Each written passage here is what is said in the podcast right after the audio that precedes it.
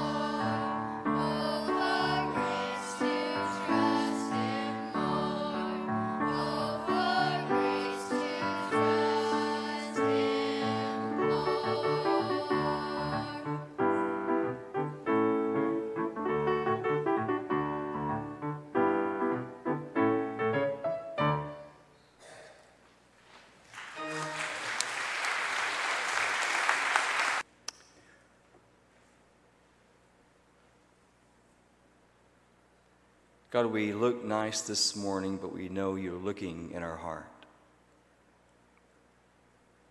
And so we pray you deal with us in that holy space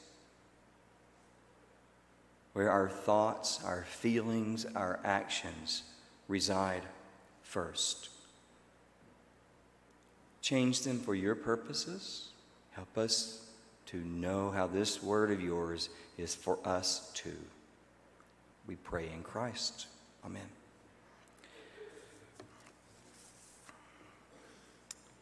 Baptist church I'm very familiar with was looking for a youth minister. They'd been looking for what felt like forever, and they'd chosen one quickly after there had become a vacancy. It turned out to be a bad decision. The youth began leaving the church. So the church did another search in less than a year. Finally, they found someone they loved. He related to the youth very well. He was young, exciting, energetic. In the interview, he passed the questions with flying colors. His theology was tight. His beliefs fit the church perfectly. His ideas were creative.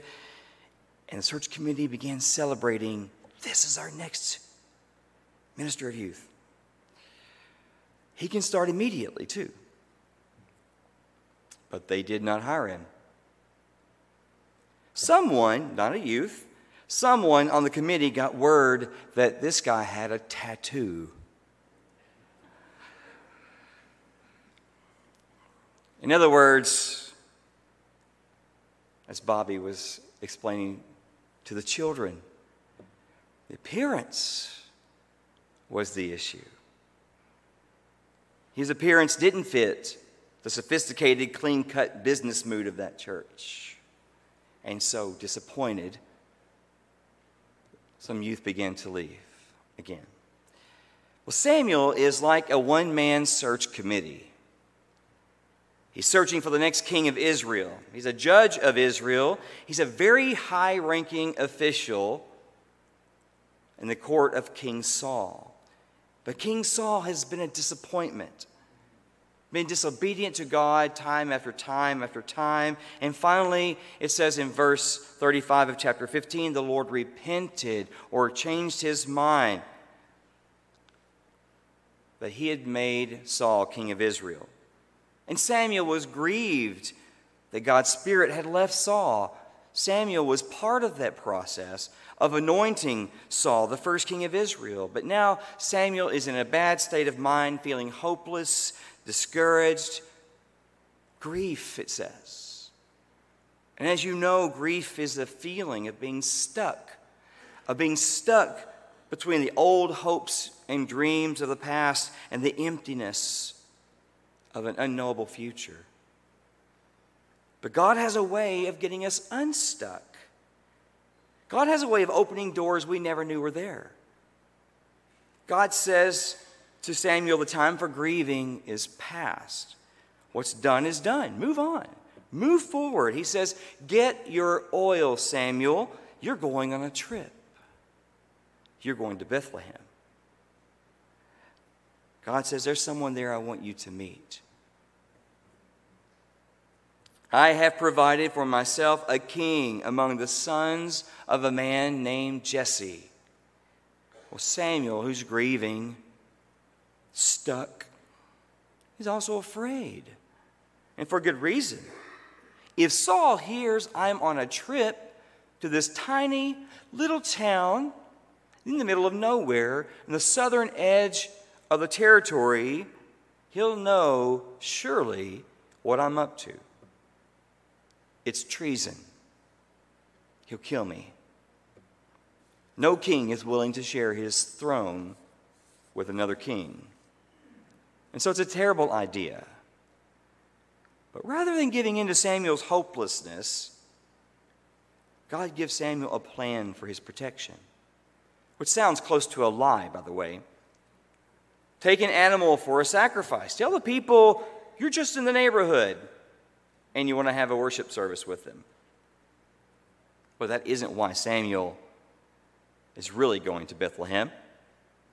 Is God suggesting he lie? Well, Samuel did take an animal and he did have a worship service, so technically it wasn't a lie. It's what Walter Brueggemann calls authorized deception. You may want to use that sometime. Authorized deception. He's authorized to deceive people in order to protect not only Samuel, but Jesse and his sons.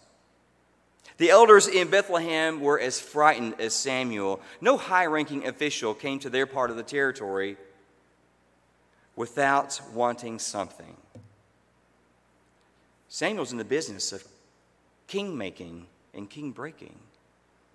He'll either take something from us or he's going to bring the wrath of Saul down on our village for this scheme. So the sacrifice idea was for their protection. God's in the security business too. Well, they'd worship service. Jesse, like a God fearing father, brought his children with him to worship. Happy Father's Day. Brought his children, well, almost all of them. Some were still too young to go to worship, they were still in extended session.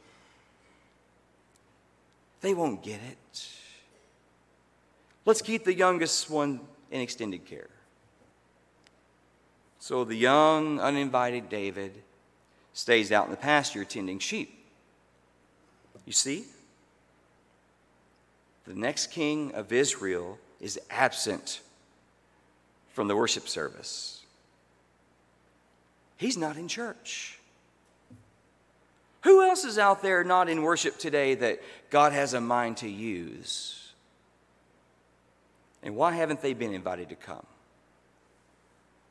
I heard just today about a Pew study that finds that the greatest gap between young adults who don't go to church and parents who do go to church is found in assertively Christian countries.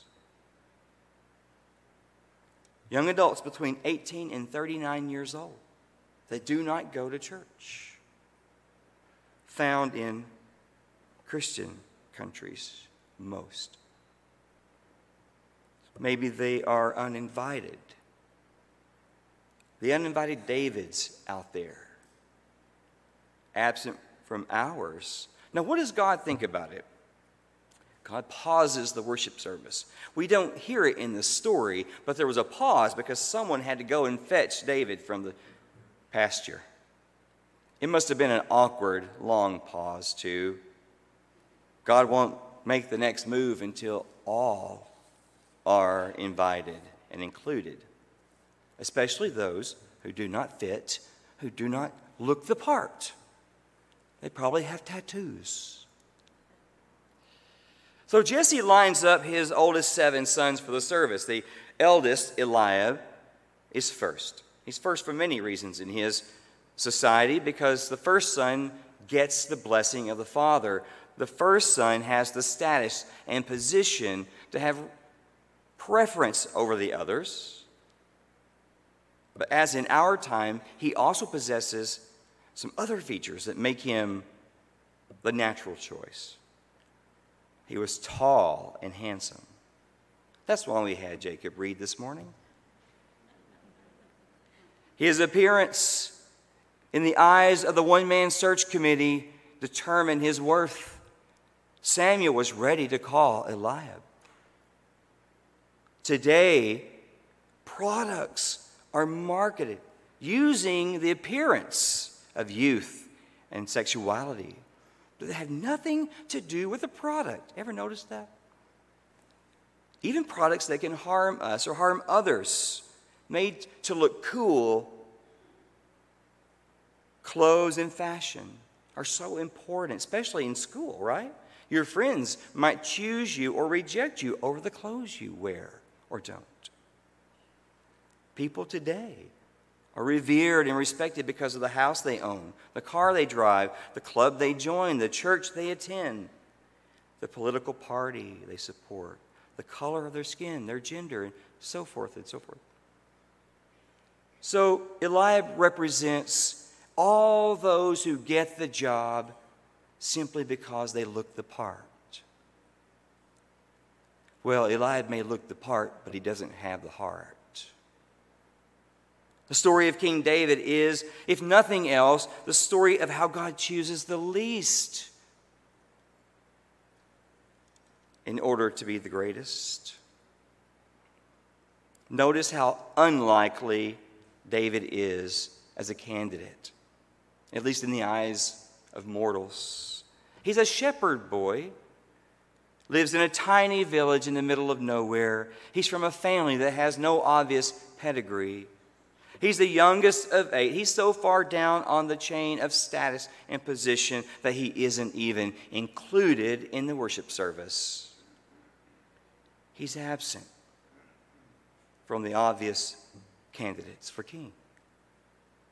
He doesn't fit the world's expectations. He's the least likely of all those who could become Israel's hope. Now, when God judges, God looks past the appearance and goes straight to the heart. He isn't impressed by our clothes, our car, our degree, bank account, color, gender, age, height, weight, and all of those things they take at the doctor's office. God ignores what we use to qualify and disqualify. And we don't know what God saw in David's heart, do we? We can't recreate David's heart in ours, but that's not the point of the story. It's about how God judges us, not by appearance, but by what's on the inside. So the message is this we must not base our decisions and judgments of people simply on the outward image. You know, judging a book by its cover. Now, being attractive isn't necessarily a bad thing, as you know. After all, in the end, Samuel sees David and sees he's handsome. He's attractive to men and to women. Being attractive isn't bad, but it's not the criteria whereby we judge people. And neither can we cre- recreate that heart. Someone has written that the story of the life of David can be summed up in this one question two words Can he? Can he? Can he, a boy, defeat a Philistine giant and champion? Can he? Can he, a boy, escape the wrath of King Saul? Can he, a fugitive and outlaw, become the king of God's people? Can he, whose grandmother was Ruth, an immigrant Moabite woman, can he become God's king? Can he, whose ancestors include a Canaanite woman named Tamar, nearly executed for adultery, and a Canaanite prostitute from Jericho named Rahab, can he be a king? Can he, a man whose relative will one day be born in a manger, an animal stall, a Galilean, mere carpenter's son, a crucified criminal, can he be the hope of Israel, the hope of the world? Can he? But who is this story really about after all? Now, think about it. Samuel is not the center of action in this story. Samuel only does everything God tells him to do. That's it. And David is not the main character in the story either. He doesn't have a name until the end, and he doesn't speak a word, and no one speaks to him. The center of this story is about only one the one who says, I have rejected Saul, I will send you to Jesse, I have provided myself a king, I will show you what you shall do. The one whom I name to you, and who says, Rise and anoint him, he is the one. The story of David is really just a story of what God can do. about the amazing grace of God. Professor of mine in seminary was at a seminar. It ended at lunchtime on Saturday, but his flight wasn't due to take off until the next night. So he wanted to go to church Sunday morning. He found a church near the hotel's neighborhood. He didn't know what kind of church it was. It had a small building. He got there a little early and sat down. He said the people were warm and friendly. The choir came in, pastor came in. He says, I was completely shocked. The pastor was tall, about six four. He was also very large, about 280 to 300 pounds. He says, but the most notable feature was his stumbling, lumbering gait. He was awkward, almost falling, with his long, useless arms by his side. His head was misshapen, his hair was askew. He stumbled up three or four steps to the pulpit when he turned to face us, the congregation, he said, I saw thick glasses, and through the thick glasses, I saw a milky film over the eyes. One of them was going out. And when he read the book, the scripture, he held it close to his nose. When he spoke, he says it, it was as if he had just learned how to speak as an adult. He says, But I lost consciousness of all that after a while. He says, I listened to the sermon, which was not very impressive, it was not poetic, it was not prophetic, but he says it was pastoral. It was so warm and full of love and affection. It was firm, but full of exhortation. He says, but the relationship between those people and the love that came back to them from the pulpit was amazing. They sat quietly, leaning forward in their pew, captivated, as you are. He said, I was captured. What is this? He said. How could this grotesque creature, so full of love, deliver this?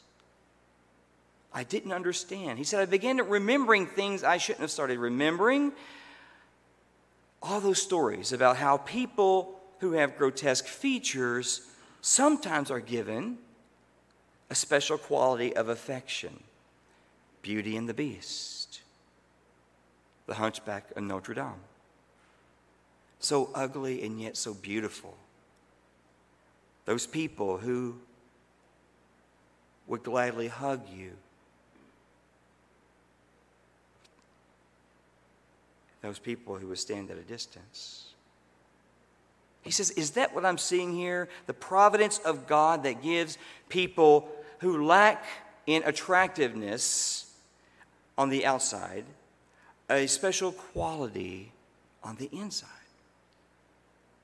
He said, I wanted to get acquainted with this extraordinary preacher, so I lingered around hoping to have lunch with him, but he couldn't go. So I stood there and watched him as he greeted his people hellos, words of affection, pastoral care, respect between him and the members. He said there was one woman who came to him, I guess he, she was 70, shook his hand at the door, and she spoke with him, and she said this I wish I could know your mother. He said, I saw her having the same trouble I was having. She didn't understand the source of this and thought, maybe, I wish I knew your mother. He said to her, My mother's name is Grace. He said, When everybody left, we sat down to visit, and we sat on the back pew. And he said to this strange preacher, I thought that was an unusual response you gave to that woman. My mother's name was Grace. He said, Is it? When I was born, he said, I was put up for adoption at the Department of Family Services. He said, But as you can see, nobody wanted to adopt me. So I went to a foster home. To foster family after foster family after foster family until I was 16 or 17. And one day I saw some young people going into a church. And I wanted to be with young people. And so I went in. He said, There I met grace. Grace of God. The story of the life of David is also about another question. Two words Can God? Can God, who called little David, who judges not according to the world's ways and expectations, can that God keep working in unexpected ways with unexpected people? Can God, who called little David, who caused the least and the lowest, keep calling those that have little and they're not well known? Can God, who raises the young and the powerless to battle the Goliath, can God keep empowering the young and the powerless to do battle with Goliath today? Can God, who called little David, call people like you and me, who are not CEOs of Fortune 500 companies, who have no stars on the walk to Hollywood, who aren't running for president, who don't have a championship ring? Can those of us who are absent from the lineup of the obvious be God's choice today? Can He? Can God do this? Of course. He does. And He can. Because you and I are also a child of grace. Pray with me, please.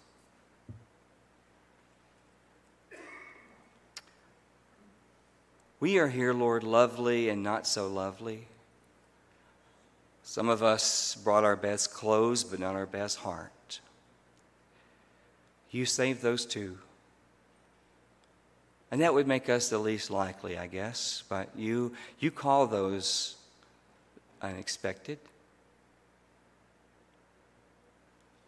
Lord, let us hear your voice. Let us know you love us. Call those that you prepare to use and those you need, each of us to your higher purpose. We pray in Christ's name. Amen. Thanks for tuning into They Didn't Teach Us That in Seminary, the Broadmoor Baptist Church of Baton Rouge podcast. Please like, review, and follow us on Facebook, Twitter, Instagram, or YouTube. If you have any questions, please submit them through the Anchor app or join us on Sunday mornings at 10:30 a.m. right in our own Broadmoor Baptist Church in Baton Rouge, Louisiana. Otherwise, I hope you have a good week.